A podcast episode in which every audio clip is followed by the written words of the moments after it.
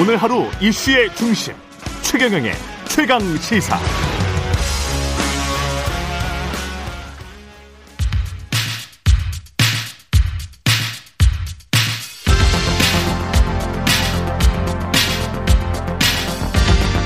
여의도 인싸 하태경의 정치 인사이드. 네, 여의도의 정치 인싸 하태경의 정치 인사이드 국민의힘 하태경 의원 매달 월간으로 모셔서 여의도 정치의 뜨거운 현안들 예리한 하태경 의원의 시각과 말로 풀어보는 시간입니다. 국민의힘 하태경 의원 나오셨습니다. 안녕하십니까? 예, 안녕하십니까? 예, 어제 민주당 박홍근 원내대표 연설이 있었습니다. 문고리 육상시 권력 사유화 탄핵 이런 표현들이 나왔습니다. 어떻게 들으셨어요? 그 탄핵은 너무 나간 것 같고요. 너무 나갔다. 이거 탄핵 발언은 사과를 해야 된다고 봅니다. 지난번에 김민석 의원 그거 이제 김민석 의원은 한 이제 의원 개인이고 의원 개인이고 이건 국회 본회의장 실제로 탄핵이 이 표결이 되는 그러네요. 국회 네. 본회의장에서 민주당 대표가 이제 공식적으로 발언을 한 것이기 때문에 음. 이건 그 무게 자체가 질적으로 어, 다르고요. 원고를 미리 또쓴 그렇죠. 거니까. 준비된 발언이잖아요. 네. 그리고 사실 뭐 대선도 승복할 수 없다는 뭐 DNA가 드러난 거긴 하지만 음. 더더욱 중요한 것은 굳이 대통령이 아니더라도 어 이, 지금 민주당이 그때 임성근 판사 탄핵도 했죠. 음. 그러니까 그 음, 음. 탄핵 대상은 장관 뭐 이런 사람도 포함이 되거든요. 그렇죠. 그러면 현행 민주당 의석수로 가능합니다. 음. 어, 그 과반 찬성이면 되기 때문에 대통령만 네. 3분의 2고 예. 그래서 그 뭐 불법을 한 게 없잖아요. 어.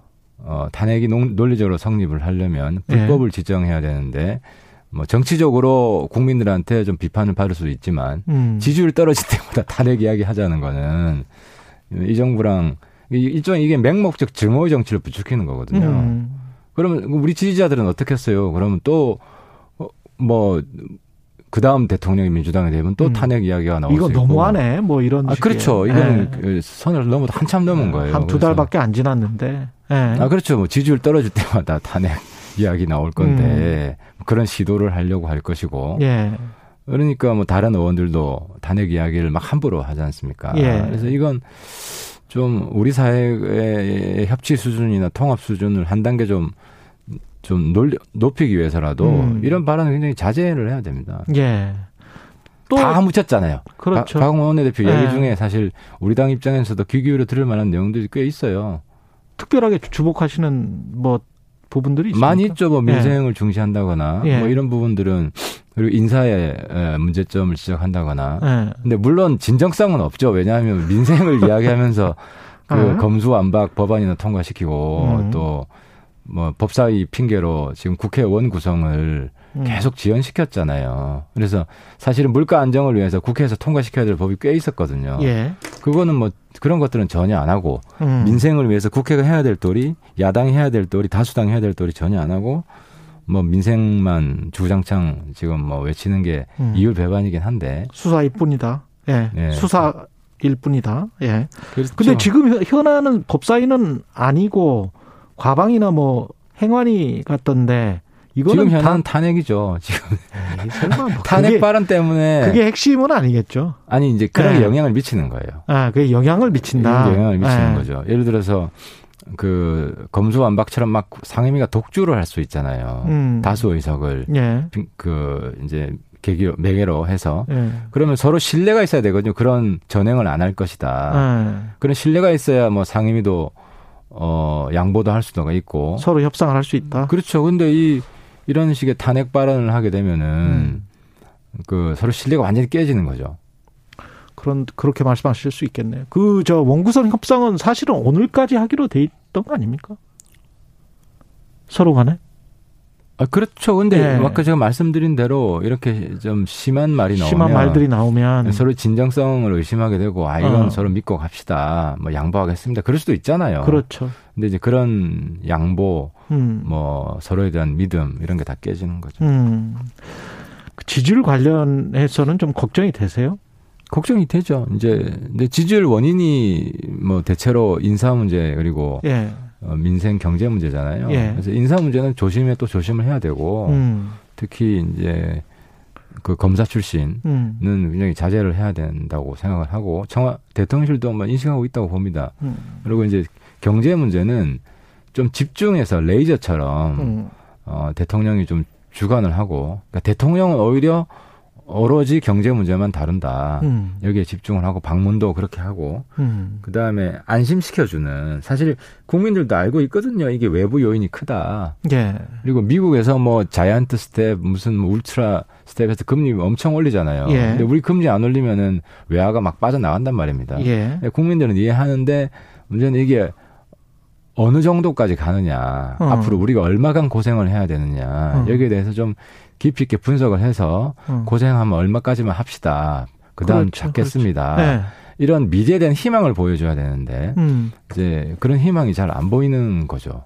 아니 그런 면에서 저는 메시지 관리가 좀 잘못돼 가고 있다는 게 처음에 대통령도 어 근본적인 대책이 없다 이렇게 말을 해, 하고 그 다음에 지금 권성동 원내대표 같은 경우도 인사와 관련해서 그 인사 자체보다도 해명하는 그 과정에서에 툭툭 불거지는 그런 7급, 9급, 뭐 7급을 줬어야 되는데 9급밖에 안 줘서 뭐 서울에서 최저 임금으로도 못 사는데 뭐 이렇게 이야기를 하는 것들이랄지 이런 것들이 오히려 대응 과정이나 설명하는 과정에서 그 국민들의 감정을 건드리는 것들이 있는 게 아닌가. 그러니까 여기서 저기 대통령 그 입장에서는 예. 그 도, doorstepping 예. 일일 메시지잖아요. 예. door st- 일일 메시지인데 일일 메시지는 그때 그때 현안에 대한 메시지가 되는 거예요. 예. 그러니까 대통령 주도적인 메시지가 아니라 그 언론에서 궁금해하는 그러니까 매일 매일 이슈가 바뀌는 거예요. 대통령 입에서 나오는 게. 예. 그럼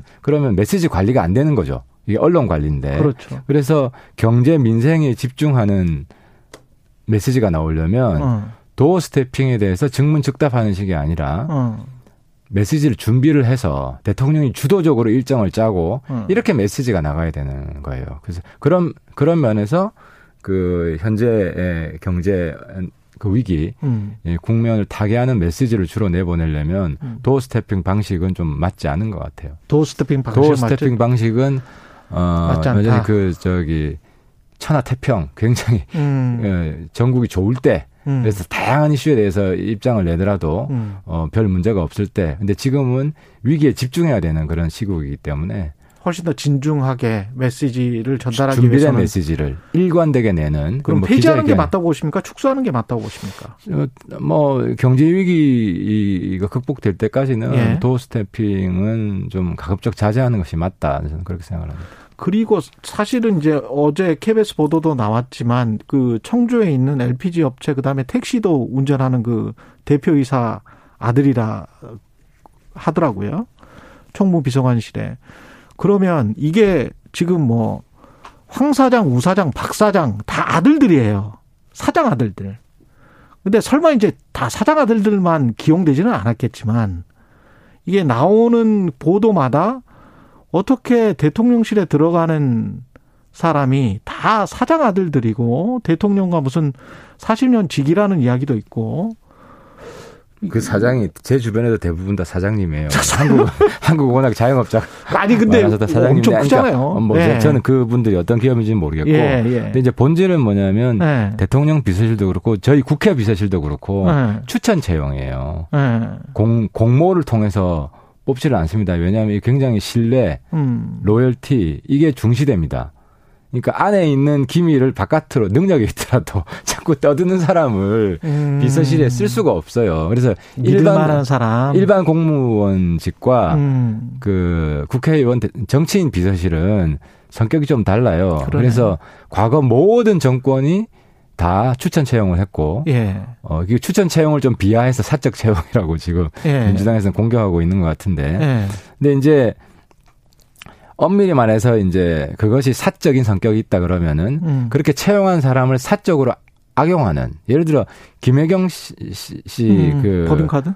아. 법인카드 쓸 때 배 비서관이 거의 예. 몸종 비슷하게 일을 했잖아요. 예. 그런 게 사실은 채용 사적으로 부린 거죠. 음. 이제 그런 게 이제 사적 채용이고 음. 어 엄, 정확한 의미로는 추천 채용이란 말이 맞고요. 음. 그래서 어 정치 정치적 활동은 사실 저는 누구를 채용하겠습니까? 저랑 국회의원 선거 같이 뛰고 그렇겠죠. 같이 예. 고생한 사람을. 1차적으로 봅니다. 그 중에서 또다 뽑지도 못하니까 숫자 예. 제한으로 예. 그 중에서 능력 있는 사람. 그러니까 신뢰가 제일 중요하고 그 다음에 능력 이렇게 들어, 들어가는 거예요. 음. 그래서 이제 동지들을 뽑는 거죠. 모든 정권이 똑같은 거예요, 그건. 지금 저 6개월 정도 당원권 정지이기 때문에 권성동 그 직무대행 체제로 가고 있는데 이게 약간의 어떤 균열이 있습니까? 혹시 이걸 바꿔야 되겠다. 그 부분은 경찰 수사 발표에 달려 있어요. 아, 예, 그래서 그래요? 만약 무혐의가 된다. 무혐의가 된다. 무혐의가 되면 명예 회복을 하고 다시 이준석 대표는 컴백하죠. 예. 그리고 윤리위는 반성문을 쓰겠죠. 아니 이준석 대표는 그렇다고 하더라도 권성동 원내대표가 지금 하고 있으니까. 그 지금 6개월 직무대행이잖아요. 근데 그거가 그대로 가, 갑니까? 아니면 김기현 의원이랄지 그러니까 다른 분들은 경찰 약간 수사, 좀 경찰 수사 발표에 따라 달려 있다는 거죠. 아, 그래요? 거기서 그것도? 어떤 아, 어, 어떤 이제 죄 범죄의 근거가 나온다든지 이러면 이준석 대표가 상당히 힘들어지죠. 그러면 조기 전당대회를 해야 되는 겁니까? 뭐 그럼 그럴 가능성도 있죠. 그래서 아, 경찰 수사 내용에 어떤 내용이 포함될지 이거 뭐 저희들은 정확하게 알 수가 없으니까 기다려 봐야죠. 그러면 그렇게 되면은 대표가 바뀌고 그런 상황에서 이제 당 권력이 교체가 돼- 돼서 요새 뭐 각종 공부 모임 이야기가 많이 나오지 않습니까? 하태경 의원님은 어디 공부 모임 가셨다고 하는데? 그러니까 공공원이 개파 모임이 아니에요. 예. 개파 모임이 아니고 예. 제가 어제 뭐 안철수 예. 공부 모임에 가니까 예. 왜그 사이가 안 좋을 텐데 그런데 가냐 기자들이 아그 의원들에서 관계가 그렇지 않고요. 예. 안철수 의원하고 예. 평상시에 만나서 자연스럽게 서로 대화도 나누고 예. 서로 뭐 조언도 하고 이제 그런 사이고 예. 원래 우리 당에 공부 모임이 많아요. 항상 아, 공부 모임이 그랬어요. 많다. 예. 예. 그래서 그 언론에서 그냥 지어내는 얘기입니까? 유력관 권력 분화 조짐 뭐 이런 것들은? 아 그거는 파워가 있는 곳에 항상 갈등과 뭐 이런 긴장은 있죠. 예. 어, 있는데 그게 얼마나 주- 이제 중요한 것은 음. 건강한 음, 견제냐, 음. 건강한 비판이냐 하는 거고 최근에 뭐 장재현 의원이 권성동 원내대표 그 이 인사 문제, 음. 대통령실 인사 문제로 뭐 비판한 거는 저는 뭐 괜찮은 비판이었다고 보고요. 예. 또 바로 사과를 했잖아요. 그렇죠. 예. 받아, 받아, 받아들이고. 그 북송 문제와 관련해서 예. 하실 말씀이 많을 것 같은데 지금 저 국민의힘 시각은 하태경 의원님도 어떻게 보시는지 궁금한데 살인범이 아니었다? 또는 법적으로 북송하는데 법적으로 그렇게 할 수가 있었던 게 아니었다. 뭐 이런 입장인 것 같은데. 그러니까 이제 당시 문재인 청와대에서 살인범이었기 때문에 북송했다는 말은 예. 좀 설득력이 부족한 게 음. 살인범이라고 확실히 주장을 하려면 물증을 확보하고 있어야 되잖아요. 음. 근데 배가 물증이란 말이죠. 근데 구- 당시 국정원에서는 물증 조사를 하겠다라고 했는데 그걸 하지 마라 그랬어요. 자백이 있다 그러지 않았습니까? 근데 민주당에서는 자백만으로 유죄 입증이 힘들다. 네. 자백은 실- 이- 이제 그것만으로 예. 어 이제 100% 신뢰하기가 국민들한테 음. 이제 설득력 있게 이야기가 힘들잖아요. 예. 그래서 혈은 그 피가 다 스며들거든요. 나무배기 때문에 아, 아무리 닦아도 닦아도 그 겉만 어. 닦이지 예. 스며든 것을 없앨 수는 없잖아요. 아. 그러면 그 만약에 사람을 16명 죽였다면 서로 다른 피가 16종류가 나올 수 있잖아요. 있었겠지. DNA 예. 감식도 가능하고 예. 그것만 했으면 지금 여러 가지 의혹들이 나와요. 왜냐하면 북한에서는 이 사람들 뭐 죽긴 죽었는데 음. 그 탈북 이후로 죽였지 흉악범이 살인마라고 죽이지 않았다 이런 식의 소문이 돌아요. 음. 제목이 예. 그러니까 이제 탈북자들은 저 사람 살인범들 아니라더라 이런 이야기가 탈북자사에서 나올 수 있는 거 아니에요. 근데 탈북자 출신의 그 동아일보 기자도 자신의 SNS에 그 이야기를 했잖아요. 그 자백과 관련해서 그렇게 반대 신문을 각각 따로 떼놓고 두 명을 했는데 그게 동일한 진술이 나왔으면 그걸 그러니까 믿어야지. 민주당에서 모순되는 게이 음. 사람들 유죄 입증하기 힘들다고 그랬거든요. 예. 그게 확실하지 않다는 이야기잖아요. 어. 근데 만약에 그, 제 생각에는 만약에 16명 죽인 게 사실이라면 그 DNA 감식을 해서 그러면 국내에서 유죄 입증이 가능하죠. 음. 감옥 보낼 수 있고. 음. 근데 이제 민주당에서 자꾸 죽인 건 사실인데 유죄 입증이 힘들다는 이런 서로 모순되는 이야기를 하고 있고 예. 그리고 물증 조사도 안 했기 때문에 어. 여러 가지 의혹이 나온 나왔을 때 예. 이건 절대 아니다라고 국민들한테 설득할 수 있는 지금부터 물증이 없는 상태가 민주당은 물증이 거죠. 없다. 의원님이 확인해 주실 수 있는 게 혹시 있어요? 최근에 보도를 보면 노영민 대통령 비서실장이 북송 방침을 결정했다. 서훈 국- 전 국정원장이 아니고 대리로 결정했다. 이거하고 아, 그, 그거는 그럴 그 서로 교감을 했을 거예요. 서로 교감했을 것이다. 내용을 제일 잘 아는 사람이 국정원이 다 알거든요. 아, 국정원에서 다 수사를 했고 예. 그러면은 서훈 원장이 구, 구체적인 내용을 제일 잘 알죠. 네. 그래서 서훈 원장한테 물어보고 만약에 노영민 음. 실장이 결정을 했더라도 음, 그 방향 방침에 대해서 예. 그렇게 아마 결정을 했을 거고요. 네. 근데 이제 문제는 뭐냐면 어제도 문재인 당시 법무부에서도 예. 이 애둘러 이거는 위법 요인이 있다고 했잖아요. 법적 근거가 법적 부, 부존재한다. 법적 근거가 부존재한데 쉽게 말하면 이게 위법이 될 수 있다는 음. 뜻이에요. 그렇게 청와대에 예, 보고를 했고 보고를 했다. 근데 그걸 무시했거든요. 음. 근데 또 법적 근거가 있는 것처럼 통일부에서는 발표를 했어요. 음. 그럼 법무부가 아닌 누구한테 자문을 받았느냐? 예.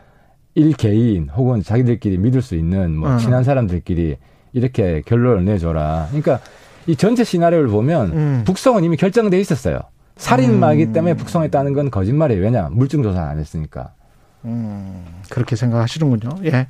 여기까지 듣겠습니다. 하태경의 정치인사이드 국민의힘 하태경 의원이었습니다. 고맙습니다. 예, 감사합니다.